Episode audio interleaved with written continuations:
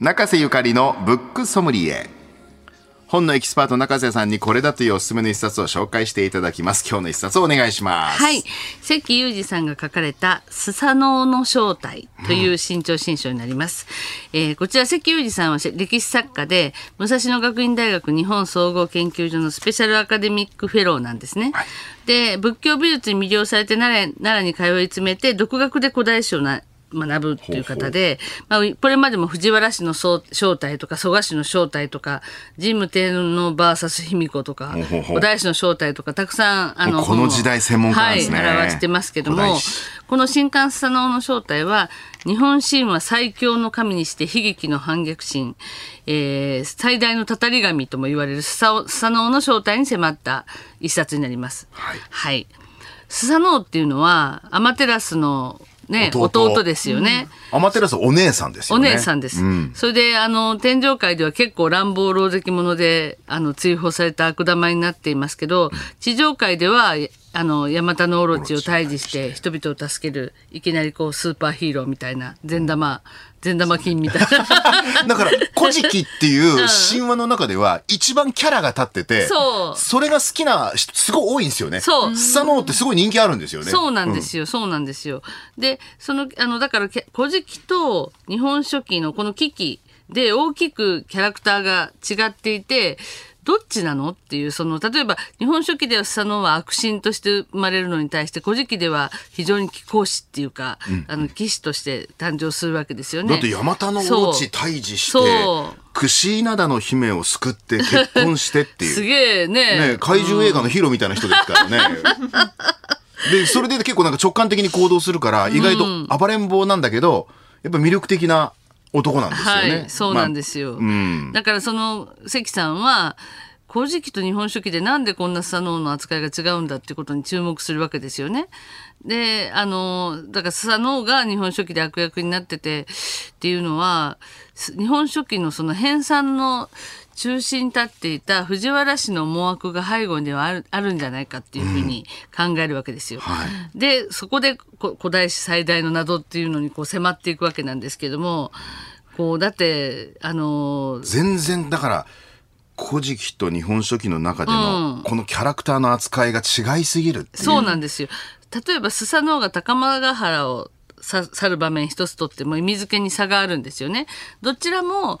おな死んだお母さんがいる根の国に行くっていうように父のイザナギからう促されるんですけども「古事記」では派遣するっていう意味の言葉が使われてるんですけども日本書紀では追放するっていうふうになってるんですよね。だから全然その、あのー意味付けがもう言葉によっても違うっていう。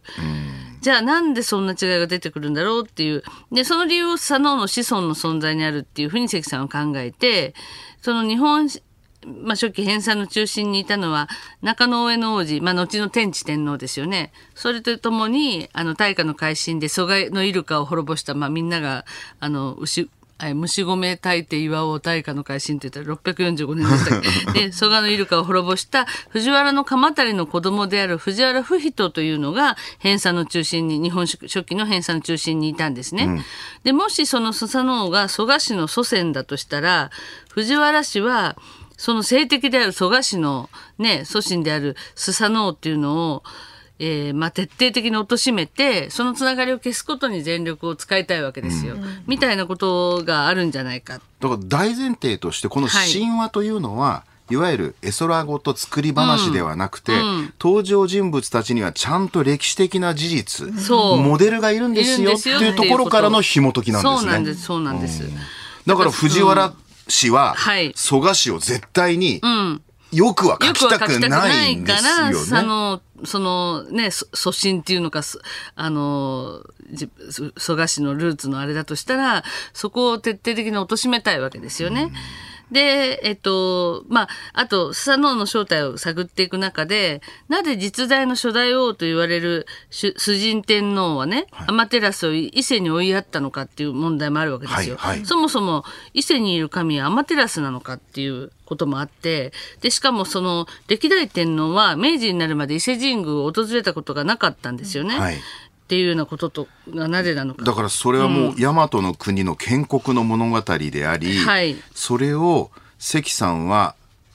考古学も用いながらこういろいろとこう紐解いていくんで、はい。まあ佐野王が好きだからねそう。このもう大和建国の物語をこはいの関さんが見ていくと全然違う風に見えてくそうるというなんです。そうなんです。うんこれはなかなかちょっとミステリーチックなところがありますよね。そうですね。で、あと、こう、こう、房野を祀ってる、この場所っていうのも、そんなにたくさんはないんですけども、ここ、ここがっていうようなこととか、いろいろね、神社についての勉強にもなるんですよ。そう。え、ここそんな、そういうあれだったんだとか、言われたとこだったんだみたいな。正直神社に行くのは長さん好きですけど、うんここの神社が誰々を祀っていてとか いうのを考えなかったり、でも意外とその中に対立構造があったりとか。歴史的に言うとこれは意外と曖昧なんだとか、うん。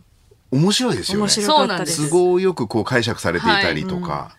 だからああのアマテラスは本当に各地で祀られていて想像以上にそれの場所が多かったりとかもするんですけどもあの、まあ、だからそそのそういったこうアマテラスを、ま、祀ってるところだとかスサノオとかいうようなことを意識していくとまたなんかあの神社の面白さ面白さこっちもなんかいつも博打のことばっかり祈ってたんですけど あそれを誰に祈ってたのかっていうそういう根本的なところからなんかすんませんっていう感じでしたけど。でも俺一番驚いたのはこの結局日本書紀と古事記っていうのが書かれた年代がね、一応歴史上は古事記の方が先って言われてんだけど、はい。はい。関さんはこれは逆だと、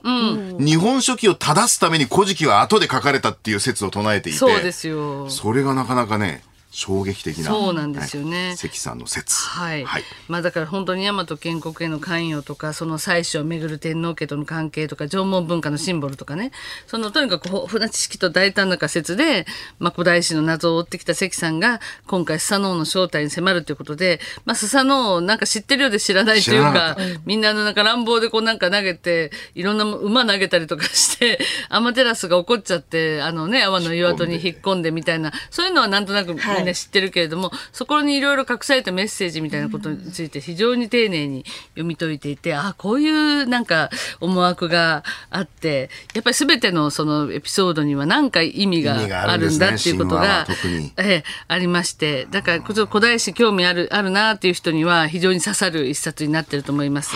関裕二さんの新刊は、佐能の正体。定価836円税込みで発売中です。えーあなたとハッピーで紹介した本は三省堂書店有楽町店で特設コーナーにもありますんでね、お近くにお出かけの際はぜひご覧ください。そしてこのコーナーは、ポッドキャストでもいつでもどこでも何度でも聞くことができます。日本放送ポストキャストステーション、ポッドキャストステーション、Spotify、Apple Podcast、Amazon Music ほか各配信サービスでどうぞご利用ください。毎週月曜日の午後6時にアップされます。えブックソムリエ、ポッドキャストでもどうぞ。以上、中瀬ゆかりのブックソムリエでした。